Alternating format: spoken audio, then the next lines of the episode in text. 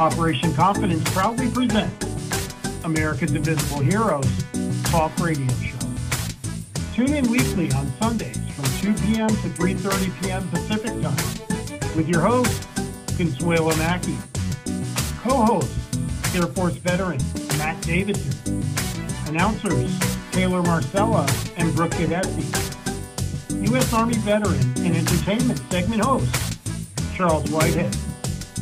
U.S. Army veteran and Strategies for Hope segment host, Dr. Kathy Cash. U.S. Army veteran and Lifeline for Women Veterans segment host, Martha Elena Varela.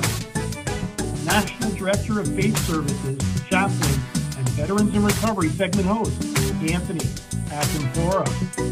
And U.S. Air Force veteran and Incarcerated to Success segment host, Kevin Lewandowski. For more information or to be a guest on our show, email info at operationconfidence.org. Operation Confidence, America's invisible hero,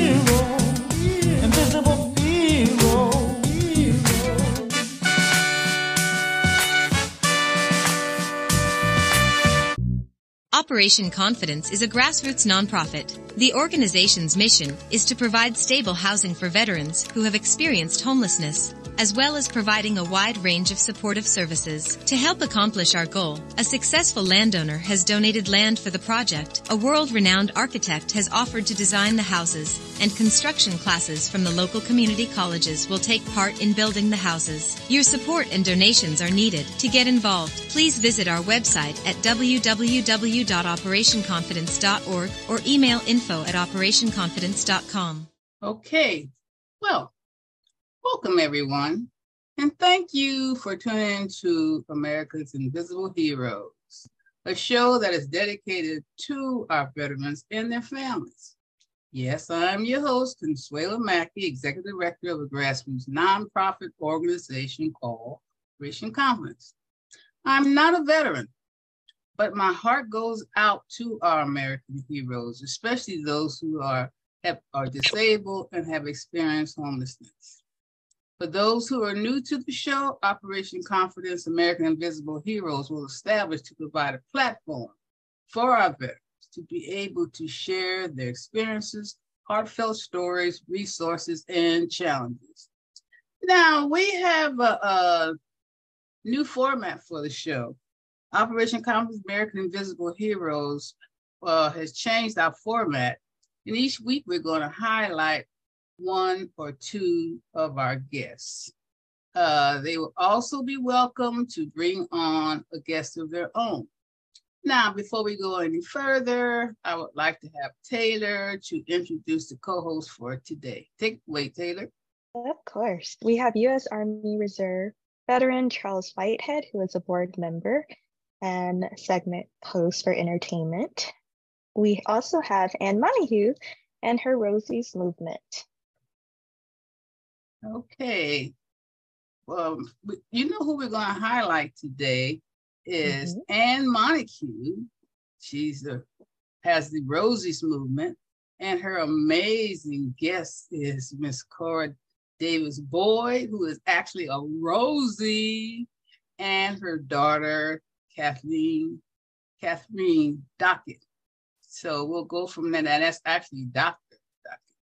Okay, mm-hmm. so take away Taylor and introduce Anne, and then we'll go on from there. Of course. So Anne is a Rosie's daughter, and some of her most or some of her first memories are about the home front war effort, saving grease and taking it to the store to be used in the war effort, their large victory garden, and her mother going to work in the morning feeling well, but coming back dizzy from inspecting lenses at what they called the war factory. Rosies are the surviving women who worked on the home front for the war efforts during World War II.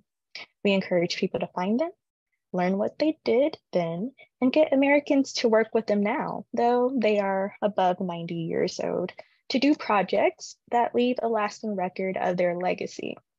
Each Rosie is different, and each story has that human touch.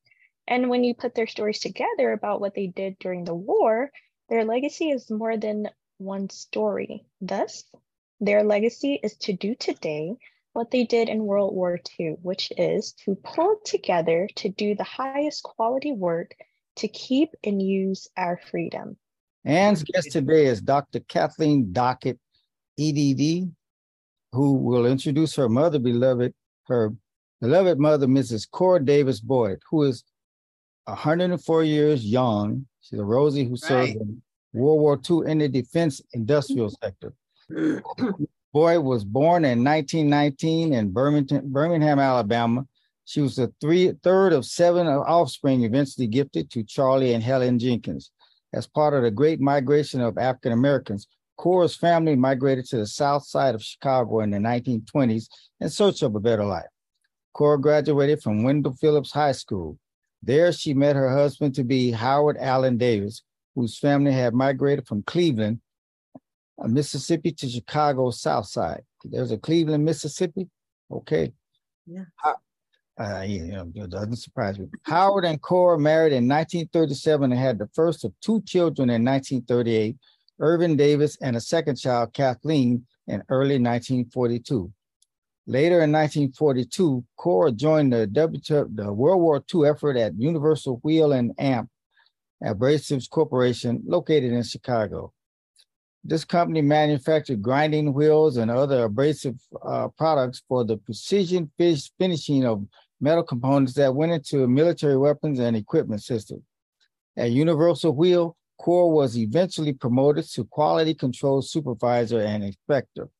Cora served there for seven years, several years, while her husband, Howard, was stationed in Hawaii in the U.S. Marine Corps as a military police officer. After the conclusion of World War II, Cora worked 40 years in the federal government and ICC and the Department of Agriculture. Cora later remarried to Samuel Boyd in 1983. Later, she moved to Washington, D.C. in 2012 to spend retired uh, years with her daughter, Dr. Kathleen Dockett Nee Davis. Is that right? Correct. Okay, and The maiden name is Davis. okay, uh, so the last, the, but N E E is correct, right? Oh, I don't want to. Yes. Okay, that's uh, Dr. Kathleen Dockett Nee Davis, and to be closer, assigned grandchildren, and great grandchildren. Taylor, go ahead, take it away. Dr. wonder, Kathleen Dockett. We, uh, uh, do you have a picture of Cora in the plant? I don't know if you wanted to show that now. or if you Yes, please. Show that later. No, do that now. Picture of her in the plant with her. And also it's a picture of her and her husband who was a, one of the first black Marines in the Mhm. United States, stationed in uh, Hawaii, trained in, what was it, uh, Mont Montford? Oh, Montford Point. Yes, Yes. We have a few, few of our colleague members in this Montford Point. Yes, exactly. And so that, that picture, if we You're gonna have show the picture? Who has it, Taylor or Charles? While Charles is um getting it, I'll continue reading. Okay. Now, Sounds which, okay, The the- one with, with the bio little stuff? Oh, Okay, yeah, okay. that mhm. All right, let me pull that up. Go ahead, can, uh, you read and I'll find it here. Okay, Dr. Kathleen Dockett is a professor emeritus of psychology with 40 years tenure in the Department of Psychology at the University of the District of Columbia um, and a retired licensed psychologist. Her identity is that of a community peace psychologist, which reflects on which reflects the integration of her education and practice experience in counseling, educational administration, clinical and community psychology, and many years working for peace and social justice. As a psychologist and as a socially engaged Buddhist, her life work represents a deep commitment to fostering cultures of peace where human rights are respected and discrimination and oppression um, excuse me, and oppression are eliminated. Dr. Dockett is married with one, with one son and a devoted caregiver for her 104 year old mother and her 91 year old husband. Okay, Dr. Before we go any Mhm. further, I would like to see uh, uh, Rosie Boyd's picture, please. There we go. Now that was an amazing accomplishment. uh, Dr. Dockett, you want to tell us more about that or Ashley, uh, sweetheart boy? This, uh, um, this picture is um, of my mother when she was 23 years old and entered the World War II uh, effort, uh, work effort at the uh, factory. Um, it says there she was a Universal Wheel and Abrasives Corporation supervisor, um, and that her work history there was 1942 to 1945. One of the extraordinary things that Anne Montague pointed out to me, based upon her research in identifying and finding and interviewing Rosies across the nation, that this Cora is the first African American supervisor that she has known about. The first African American inspector as well. Is that correct, Rosie? Anne? Uh, actually, there were inspectors, but she is the first Rosie that I have met and that I know about who actually trained and supervised other people and especially men. so she's uh, very exceptional. If she's if she's not unique, she's extremely rare. And and not only trained and supervised them, but um, I forgot my point. Here in the picture uh, adjacent to her is my handsome father, Howard mm-hmm. Allen Davis, who was entered the Marine Corps at the same time, 1942, that Cora entered the World War II work effort. And he was stationed in Hawaii Islands as a military police.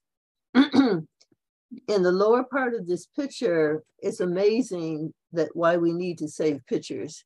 In the left-hand side, the lower left, there's my mom on the right there with yes. And who are you standing next to, mom? Who is this man here? That's um, Pete. Pete, my my supervisor. And so uh, so we'll come back later on in the questioning uh, for some more information about why did Pete select Cora? Why do you think he selected you? We'll come back to that. And here on the right-hand bottom side is Cora is right. She's on the left in the middle of the, the men there. Yes. Right there. Yes. Mm -hmm. Yeah, she's uh, on the floor of the plant and she's uh, supervising and inspecting um, the work that is going on. Amazing, amazing. Yeah, she was the only African American supervisor at that time, right? According to Anne's research, and Female, what I know of right. Anne, Anne's research is very thorough and very careful. That's right, so, she is. Uh, until up to this point, uh, you are you are the only supervisor, African American supervisor we know about.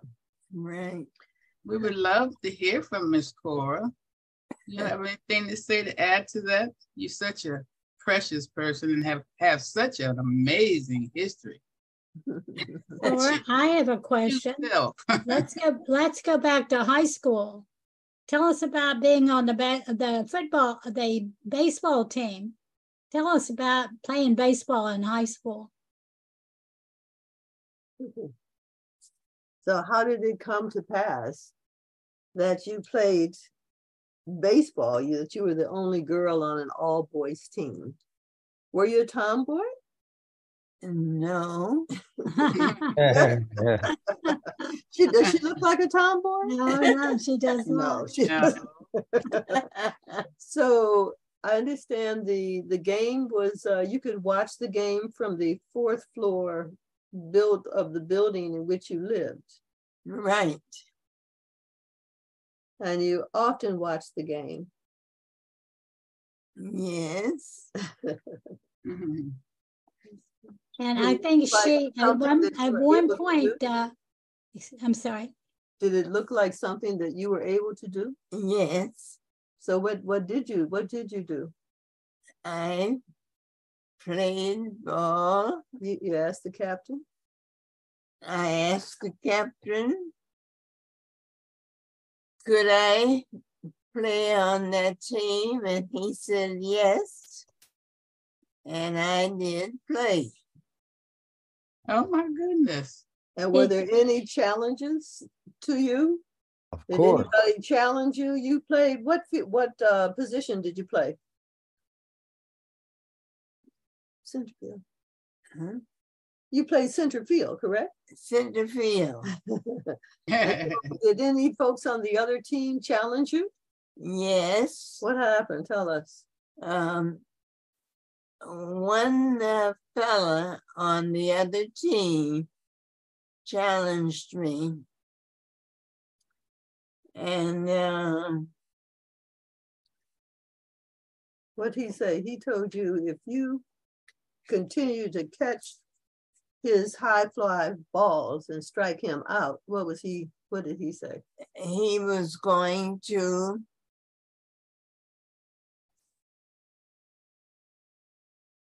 Beat your A. beat my A. oh my goodness. And I told him that I had a brother Uh-oh. was uh, uh, on the team. Yes. And he says, Well, I will beat his A Oh my goodness. if he catches my ball. And that's the way it went.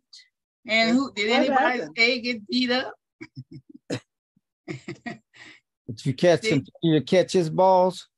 Did, did you catch his balls again? Yes. And then I um I caught his balls and put him out. oh my goodness. Did, did he, did he did he try to follow through with his threat? Did he try to hit you? Beat beat your A?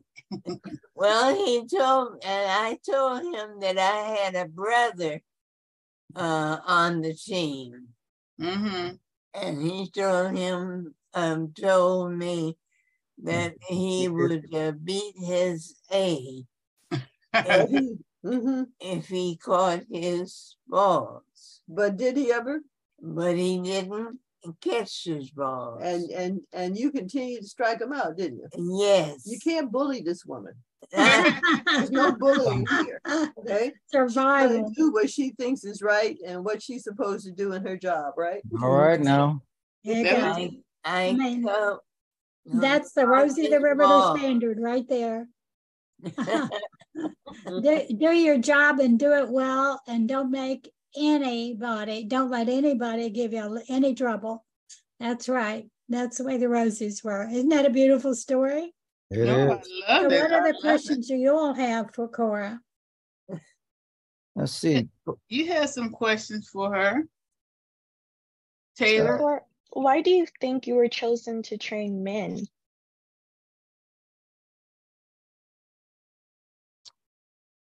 We talked about that and she shared some of her ideas and asked me to share them with you because Mhm. She felt it was a mix of the skills she had developed and learned and got integrated into her personality style of relating to men in particular. So she was the second born. Um, I'm, uh, she was the second oldest sibling in the family of children. There were six children. She was the second oldest, and she was the oldest girl. She had to help her mother in the kitchen with dinners, just preparation of meals for that size family. You can imagine required more than grandma could do. yes. And so, um, and her father was also very strict and instructed that every anybody working in the kitchen with food would better wash their hands, otherwise they were going to be in trouble, right? Right. And that trouble was really serious. You Yes. you learned how to avoid ever getting in trouble, is that right? Yes. And how did you avoid that? Washing your hands before you uh, wash the dishes or serve the the food. So she learned how to do what she was told. She learned to follow the rules and she helped her brothers and sisters who were all younger than her, except for one, to also follow the rules. So basically she became the leader of her siblings. And so this is reflected in what Pete could see at the factory. She was very comfortable negotiating with boys to get on the team. She didn't know how to play center field, but, you, but you told him that you could do it, right? Yeah, And he believed you. yeah. So she was good with negotiating uh, with men and boys. That was a part of her family upbringing. And on the Exactly. She followed Pete's orders. She told with when Pete told her, this is what you told me. When Pete told you what the rule was, you remembered what the rules were, and you told the men, "This is the rule. This is what you have to do." Right. So she she enjoyed her work. Um, the work got done. Uh, nobody, there was no fighting going on with her, Right. with her uh, white male um, uh, employees, and she was supervising. They got along beautifully, and that that's the legacy. That's the point of legacy, and that we want to pass on to the future is that the differences between us are much smaller than the commonalities. Right. Oh, yes. That is- Amen, brother. Amen, brother. Mhm. Did, wasn't she in the newspaper?